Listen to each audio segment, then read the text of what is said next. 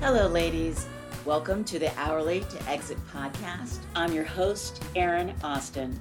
My goal with every episode is to share information and resources to help you achieve the next level of growth in your expertise based business.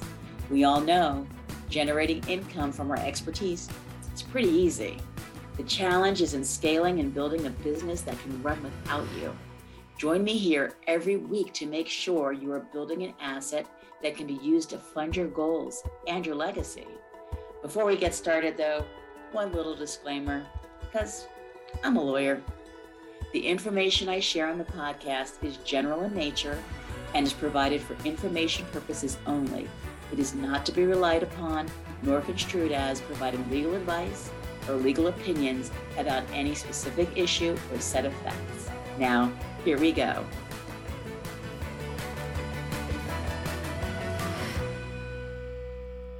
Hello, everyone. Welcome to the Hourly to Exit podcast. I am so excited for today's episode. I have Leah Neaderthal with me from Smart Gets Paid.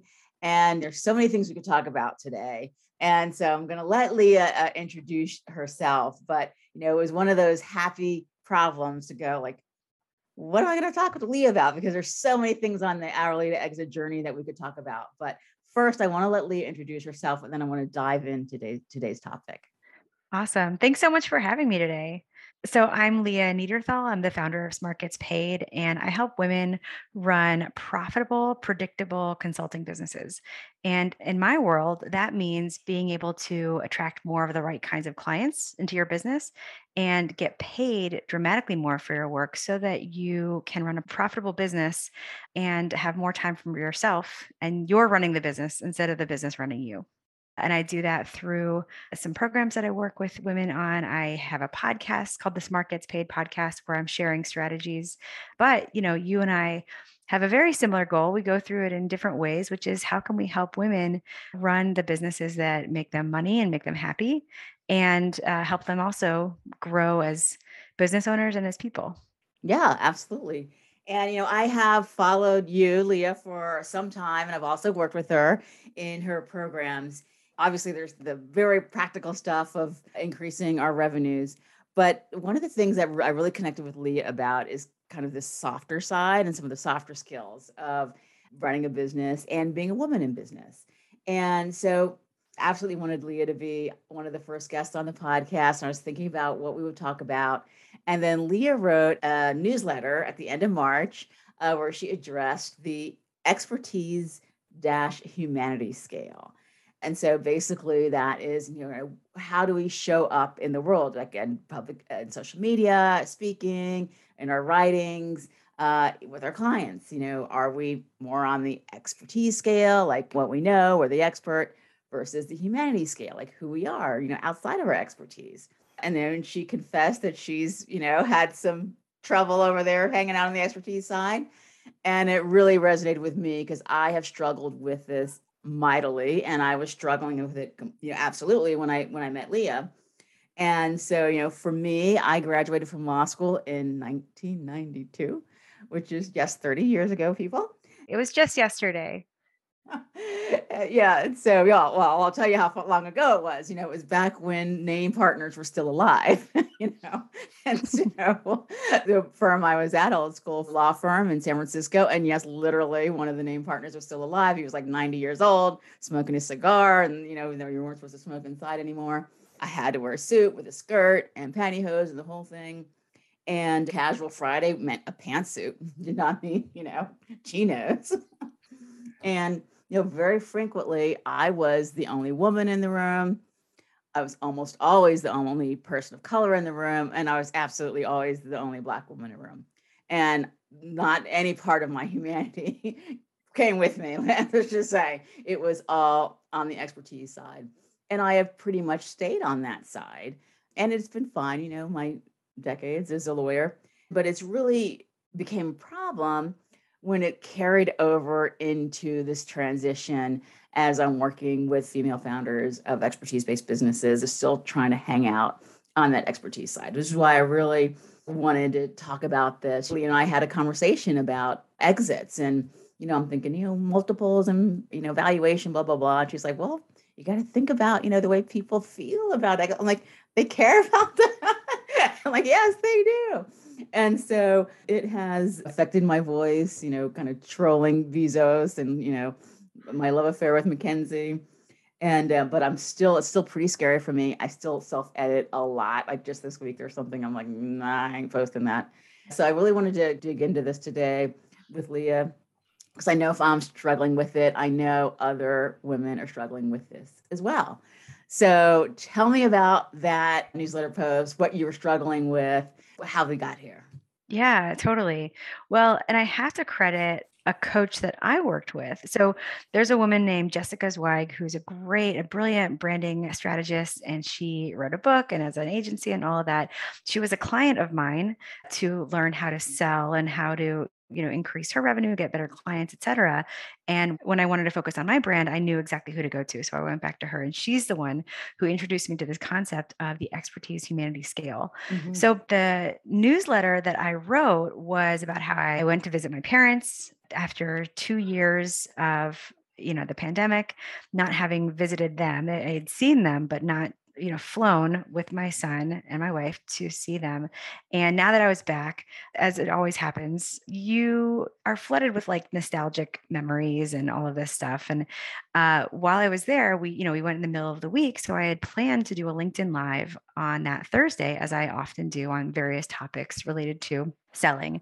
And I thought to myself, well, you know, these such cute pictures of me from growing up. I mean, I was a pretty cute kid. And so what if I just like showed one on camera, right? Like little baby picture of Leah. And so I did. And I, you know, I I I don't remember exactly what I said on the live, but I was reflecting afterwards thinking, wow, I mean, I was giving myself a little credit for coming uh, further along on the expertise humanity scale towards the humanity side.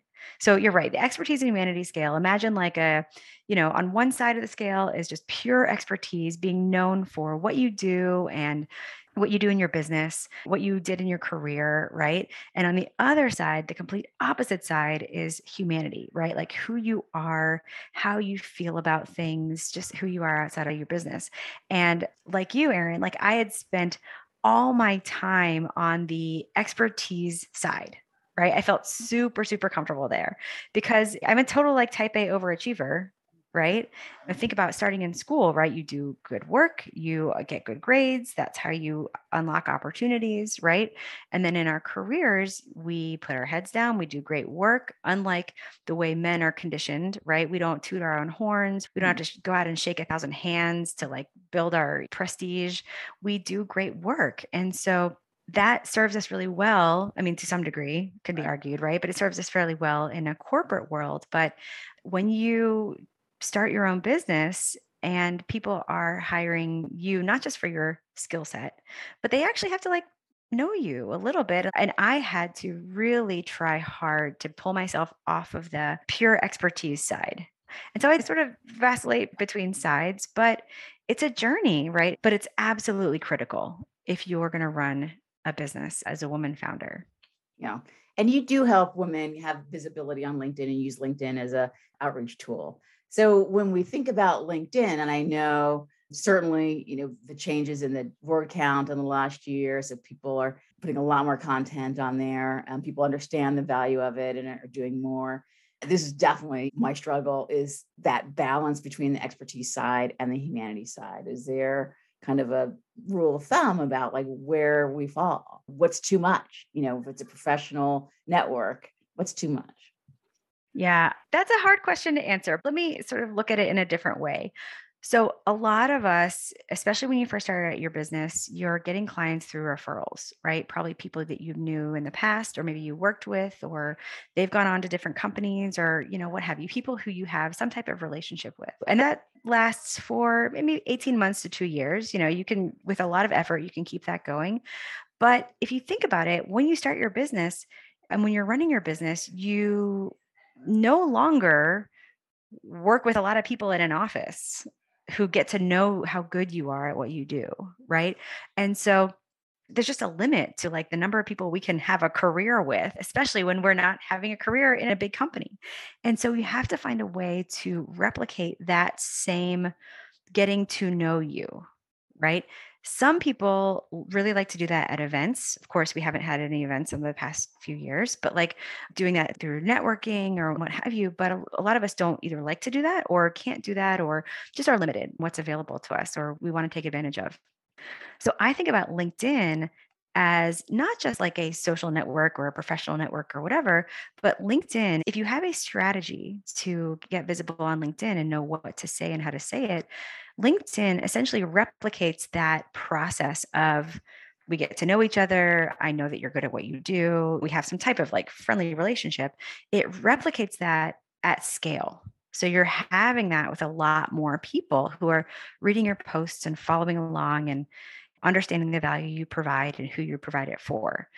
So if you look at it like that, then you have to have a mix of that expertise and humanity. Imagine if you worked with somebody who never let you see any part of themselves, like it was only about the numbers or it's only about the strategy or the documents or whatever, right? And never mentioned anything about, well, you know, what did you do this past weekend or anything personal. It would be really hard to have a relationship with that person, even on a cursory level.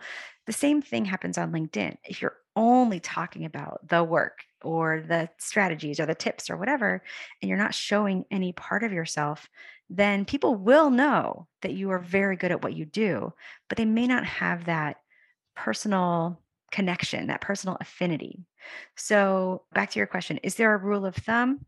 Not really, but you have to make an effort to show a little bit. You know, start with, let's say if you're posting three times a week, start with one post every other week, should be about the personal. And really, there are ways to drop in personal hints throughout. So I always tell people start small, right? You don't have to talk about your biggest trauma in your first LinkedIn posts, but can you share a little bit within the context of some expertise? How did you start to weave that in? For me, it was mostly about wealth in the hands of women can change the world. And I had a lot of resistance even around declaring, you know, working with women is that not just from a niche perspective, but from a is that antagonistic perspective, right? And so, will I turn people off? Will they be offended by it? And so that was kind of my first step. And I will say, I'm trying to think if I've ever done anything that was kind of borderline vulnerable. I I don't think I have actually. That's still part of my my journey there. Yeah, I think it's a part of everyone's journey. I think the biggest hurdle that I overcame, I think it was my newsletter that became a LinkedIn post or whatever it was, that was the biggest mental hurdle for me to overcome was I posted something about it was like when I got married. Mm-hmm. But I got married to a woman, which is like you don't see that every day in a professional context. Mm-hmm. And I was worried. I was like, I'm going to get trolled. I'm going to mm-hmm. get doxxed. Mm-hmm. Right. Everybody's going to come for me or whatever. All my clients are going to hate me. And so I put it out there, and everyone was so excited, supportive. You know, I started hearing from people who had been getting my newsletters who either were a member of the LGBTQ community or they had family members or whatever, right? Mm-hmm. And it was a signal for me that not only should I do stuff like that, right? I should do more of it. And mm-hmm. I just realized like if people didn't spark to that or mm-hmm. they had a problem with that, then mm-hmm. they're going to hate working with me. And it's mm-hmm. just best that they unsubscribe, mm, right. right? Now you work with women. I mean, you specifically focus on women. Do the same kind of parameters apply when you're not focused on women? Is this something that is specific to a female audience to want to talk to them in a more vulnerable, personal way? That's a good question. So I work with people who are primarily selling into companies, right?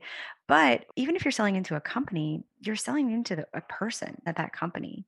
And sure, if you provide a little bit more, you know, life color, right? A little bit more humanity, I don't think it's going to hurt. You know, if anything, people feel like they have some type of relationship with you, right? Even if they're watching from afar, what we call lurkers, as you know, in pack your pipeline parlance, but people who are just in read only mode. But at worst, it'll make you more memorable, right? And no matter what you're in, there's somebody else who does it too, right? You're never the only person who does what you do. So if the only purpose of the humanity is to be more memorable as your clients are evaluating you over other providers, that still contributes to success in the sales process. I like that. Think of it as being more memorable. And I just want to offer that as you have been working with me and following along and you know noticed more of the humanity coming through, I would say that I practice controlled vulnerability right? That's uh, how i'm sort of referring to it in with my team and you don't have to show everything. Just because you share something doesn't mean you have to offer everything. And especially if it's more comfortable like it is for me to take the humanity and wrap it in some expertise or vice versa right? Let there be a lesson there. How can you tie it back to the work? All of these things. I like that. So, have you noticed any changes during the pandemic? I mean, I know you did your post about going gray during the pandemic. And so, like, has that resulted in a little bit more of people's personality and humanity coming out? If you're listening, what she's referring to is I did go gray. I stopped coloring my hair, which I'd done for years. And not only did I go gray, I had to, in the process of you know, taking all the color out and replacing it with gray so that I didn't have this crazy transition of hair. I accidentally had a crazy transition of hair because I was blonde for like four months. Uh-huh. So I can't hide all the mm-hmm, time. So I just may as well talk about it. And actually, I talk about so many things related to selling about referrals and lead gen and pricing and messaging. But to be honest, like the, the stuff about going gray was the stuff that people really had a connection to mm-hmm. uh, more than anything else. So mm-hmm. that was also a signal to me, right? Mm-hmm. Have I seen a change? Absolutely. A woman I used to work with said, I guess we don't all have to pretend like we don't have personal lives anymore.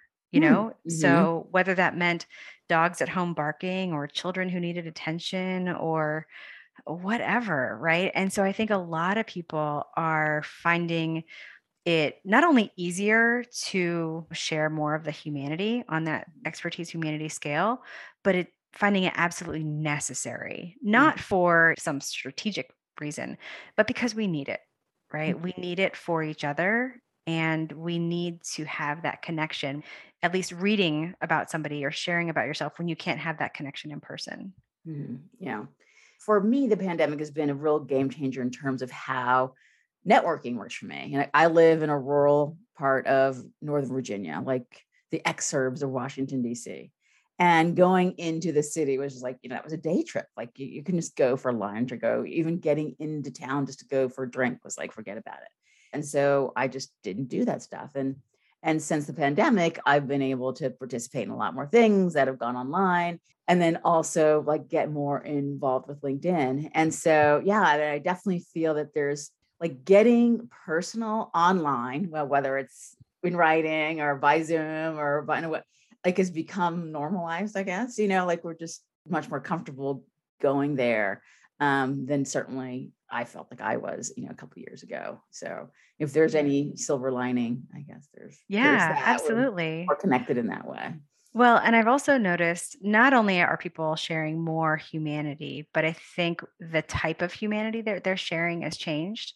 You'll see a lot more people posting about things like, this is really hard, or I am struggling, or I am burned out, or things are happening in my life that are difficult, right? Whether it's an aging parent or a child who's having trouble.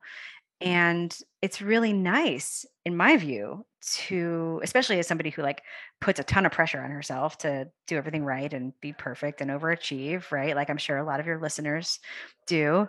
But we know that that's not how real life actually is in our world, but we don't see that in anybody else's world, right? Seeing that now, seeing people talk about it, seeing that other people struggle too. And it's not just the highlight reel anymore is what we're seeing on social media. And I think that that's been really nice. I mean, for me personally, and for a lot of the women I know, to say, we don't have to be perfect. We don't have to pretend to be perfect. And let's just show up as ourselves. Yeah. Yeah. I agree completely. And uh, yeah, I've been very moved by the things that people have been sharing on LinkedIn and, and other places. And it, it is, it really makes you feel more connected. And, and I do, I appreciate that. So I imagine women don't self identify as having this expertise, humanity scale imbalance. So, what is it like? But I'm sure there is a connection between the work that you do with women and them having some of these mindset issues. So, what are they struggling with when they come to you? And how do you work with them on some of these mindset issues? Um, great question. So, um, a lot of women come to me because their consulting business is doing what they would call okay, but they know that they want it to do better. Up to this point, they've gotten clients through referrals but they are worried that that's going to go away, or they know that will go away because it always does. And they want to finally learn how to actually get clients. Mm-hmm. Women come to me because they discover what I discovered when I first started my consulting business, eh, which is that it's about a thousand times harder to sell your own stuff than it is to sell or promote somebody else's, maybe what you did in your past career. And this is just a skill gap that they know they need. Mm-hmm. So I teach them how to get in front of the right clients, attract the right clients, fill their pipeline, lead a sales process, charge and get paid way more for their work, write winning proposals, the entire sales process. Because unless you were in sales, you don't have a sales background, right? So, like I didn't, but you discover that, you know, even if you don't like the selling part, you can actually learn how to do it do it really well, feel comfortable, and get paid very well for your consulting work. But in the context of that, I see this expertise humanity scale. It's like, yeah, nobody's walking in the door being like, I have mm. an expertise humanity scale problem, right? But once they become aware, then, you know, nearly everyone I talk to acknowledges that they feel a lot more comfortable on the expertise side. Mm-hmm. And in that respect, the expertise humanity scale itself isn't a problem it's a symptom of a problem mm-hmm. right it's a symptom of a problem which is i don't feel comfortable showing up i don't know how to position my work for value mm-hmm. um, i don't know how to lead a sales process and you know to sort of take control and guide my clients. Mm-hmm. And I certainly don't know how to price my work for value and get paid what I could be getting paid. So it's actually kind of a diagnostic tool mm-hmm. just as much as a messaging framework. Mm-hmm. That's great. So, one of the things about you, you have sold a business. And so, when I have a woman on the podcast who has sold a business, I would be remiss if I did not ask her what that process was like and if you could share a little bit about tips and what you might do differently the next time. Oh my gosh. Well, I'd say the first thing I would do differently is call you first. so I ran a few businesses with my former partner, who's also my business partner and romantic partner. And when we split, it was time for me to walk away. Mm-hmm. and like walk all the way away. Mm-hmm. And the reason why I should have talked to you is because I probably made every mistake of the book. Both of us did because what mm-hmm. did we know? Mm-hmm. And I think also, you know, it was to just let, let's acknowledge that there was a lot of emotion wrapped up in this, you mm-hmm. know, when you break off an engagement and walk away from the business and all of that stuff, right? So, you know, we didn't have the right IP protection. I learned a whole lot. And first thing I learned is I need to call somebody like you. And now that I know you, that's the call. well, they do say that. I mean, to be prepared because you really don't know when the end will come. I mean, they say, I mean, the business will end eventually. So, with or without you, whether you're ready or not, you know, they say, I think there's the four D's. There might be a fifth one that I'm not thinking of, but like death, disability, divorce, and dissolution. And so, are you ready for what will happen under one of those circumstances to make sure that you're the best position to not be harmed at, at minimum do no harm right? And hopefully be able to also take advantage of the value that you built in the business to date. So yes oh my gosh yeah. and one of the businesses that we co-founded is uh, still around still doing very very well. Um, i don't see any of that because of the sort of poor way that we went about it but yeah, no, mine was a mix of like not divorce because we were three weeks from getting married. We broke off our engagement, mm-hmm. but it was certainly some disillusionment in yes. there. yes, yes. Sure. So I had one and a half of those of those items. Well, thank you for sharing that. Uh, so you know, this is the Hourly to Exit podcast, and so we uh, talk about building a service-based business that can hopefully be sold someday. And so part of the elements of that are one, having exclusivity in our businesses so that we have assets that we own, like our intellectual property that we have protected, or and we have a unique market position. and also that we have predictability in the business so that an acquirer knows that the business can run independently of us and that they can trust those financial projections.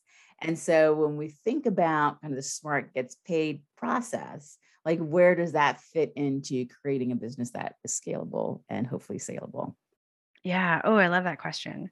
So, where I play in this world, I mean, there are a lot of like business coaches out there, right? And they're doing all kinds of the businessy business stuff. Mm-hmm. Um, the part that I really focus on is helping women get paid dramatically more for their work and running a profitable business. Mm-hmm. If you're not getting paid enough, if you're working yourself into the ground, if you are at the mercy of your clients and their needs and you have no boundaries and mm-hmm. you're constantly over delivering, then that's not a business that is sustainable, much less saleable. Exactly. Right. Mm-hmm. So, teaching women how to do client acquisition so that your business has revenue, you have income, you have predictability on that front so that your business becomes sustainable and attractive. Absolutely. Agree 100%.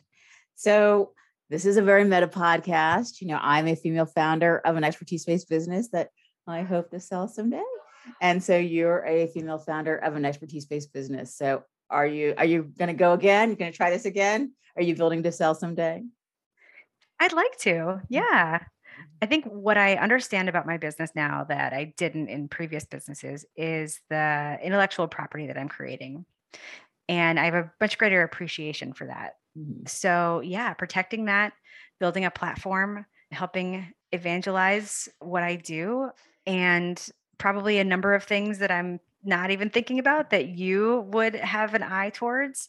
Absolutely. Mm-hmm. I mean, I'm building it to help as many people as possible and then building it to sell. Yeah. I mean, at the end of the day, what we can do with our businesses one, there's the income to take care of the people we care about now and also to support the causes that we care about, right? There's more than one way to have an impact. And uh, and also someday, no matter how much we love our businesses, we'll be ready for another chapter. Just like when we raise a kid, we're ready for the kid to go and do something new eventually. And same with our businesses. So yeah, mm-hmm. having a plan for our next chapter because there will be one you know so so we want to make sure that that we are ready for it yeah so. having an eye towards that you know i think is really a, a, constant practice right because i'm having fun in this chapter mm-hmm. yes yes i am and i'm i feel uh, you know when i see the women that i work with have an incredible win or they're increasing their prices, you know, 5x and they're signing new clients and they're or they're taking every Friday off or they're taking a 3-week vacation and they come back to a signed proposal or you know, all of these things. That's mm-hmm. that's really fun for me. Mm-hmm. And so if I can also I guess let's make up a new scale. It's the running the business now scale and the running the business for the future scale. Mm-hmm. So I have to bring myself from the having fun now a few steps closer on the um preparing for the future scale. Yeah, yeah. It is a balance, but you know, the things that help you create a scalable business are the same things that make a saleable business. So we can we can work on both of them. Yeah. So as we wrap up, I have a couple of final questions for you. As you know, at Think Beyond IP, we believe in creating an economy that works for more of us. And I personally believe that wealth in the hands of women can change the world. So I'm wondering if there is a person or organization who is doing work that you admire to help build a more equitable society? You know, I love this question. I, a few years ago, around, well, this is like before George Floyd and, you know, all of this, I think this was around like Trayvon. Um, yeah, George Floyd really, was at the beginning of the pandemic, I think April. Yeah, and Trayvon is like a lot earlier, but um, mm. I started reading the story about National Women's Bailout and it's a very simple concept coming from a lot of complicated factors, right, and mm-hmm. systemic factors. But a lot of people are incarcerated for the sheer reason that they can't afford bail, mm-hmm. which to me it seems like such an incredible injustice, right, and sort of criminalizing poverty. Mm-hmm. And so this organization pays bail, right? It's mm-hmm. simple enough. And so it's always one that I keep coming back to because the promise is so clear the impact is so direct and it makes such a change right like an immediate change yes. in the lives of so mm-hmm. many families mm-hmm. yeah i love that thank you for sharing that we will absolutely have that in the show notes So, is there something exciting happening in your business that you'd like to share with the audience? So, the thing that's the most exciting in my life, which will absolutely impact my business, is that my wife is expecting. She's pregnant with our second child Oh, uh, and due this summer. congratulations. Thank you. Yeah, we have a toddler. Mhm. Uh, my our son, I carried him, and now she. It's her turn to to carry our next child. And it's funny because I'm reflecting on how I prepared my business last time and how I'm preparing my business this time. And it's so different because I know so much more about how to have a baby uh, and what life with a newborn is like. But yeah, that, that's definitely the thing that's the most exciting. And uh, Well, that it's, is it's happening. Fantastic. Congratulations. Thank you. And finally, where can people find you? Yeah. So you can always find me on LinkedIn, as you know, Erin. I'm uh, posting all the time. You can find me. Just look for Leah Neaderthal on LinkedIn. If you are a podcast p- person, and I imagine you are because you're listening to this podcast, uh, check out my podcast at the Smart Gets Paid podcast on Apple Podcasts or wherever you listen to podcasts. And of course, my website at smartgetspaid.com. All fantastic resources. Thank you again, Leah. This has been absolutely a joy. I've enjoyed having you so much, so much wonderful information you shared with us today. Thank you so much for having me. It's been a pleasure. Uh, thank you. Thanks for listening. Do not forget to check out the show notes for links to connect with today's guest and for the resources, offers, and organizations that we discussed. You can also find the links at hourlytoexit.com backslash podcast. If you got value from this episode, please subscribe, and I'd be so grateful for a review. I'm here to support your journey.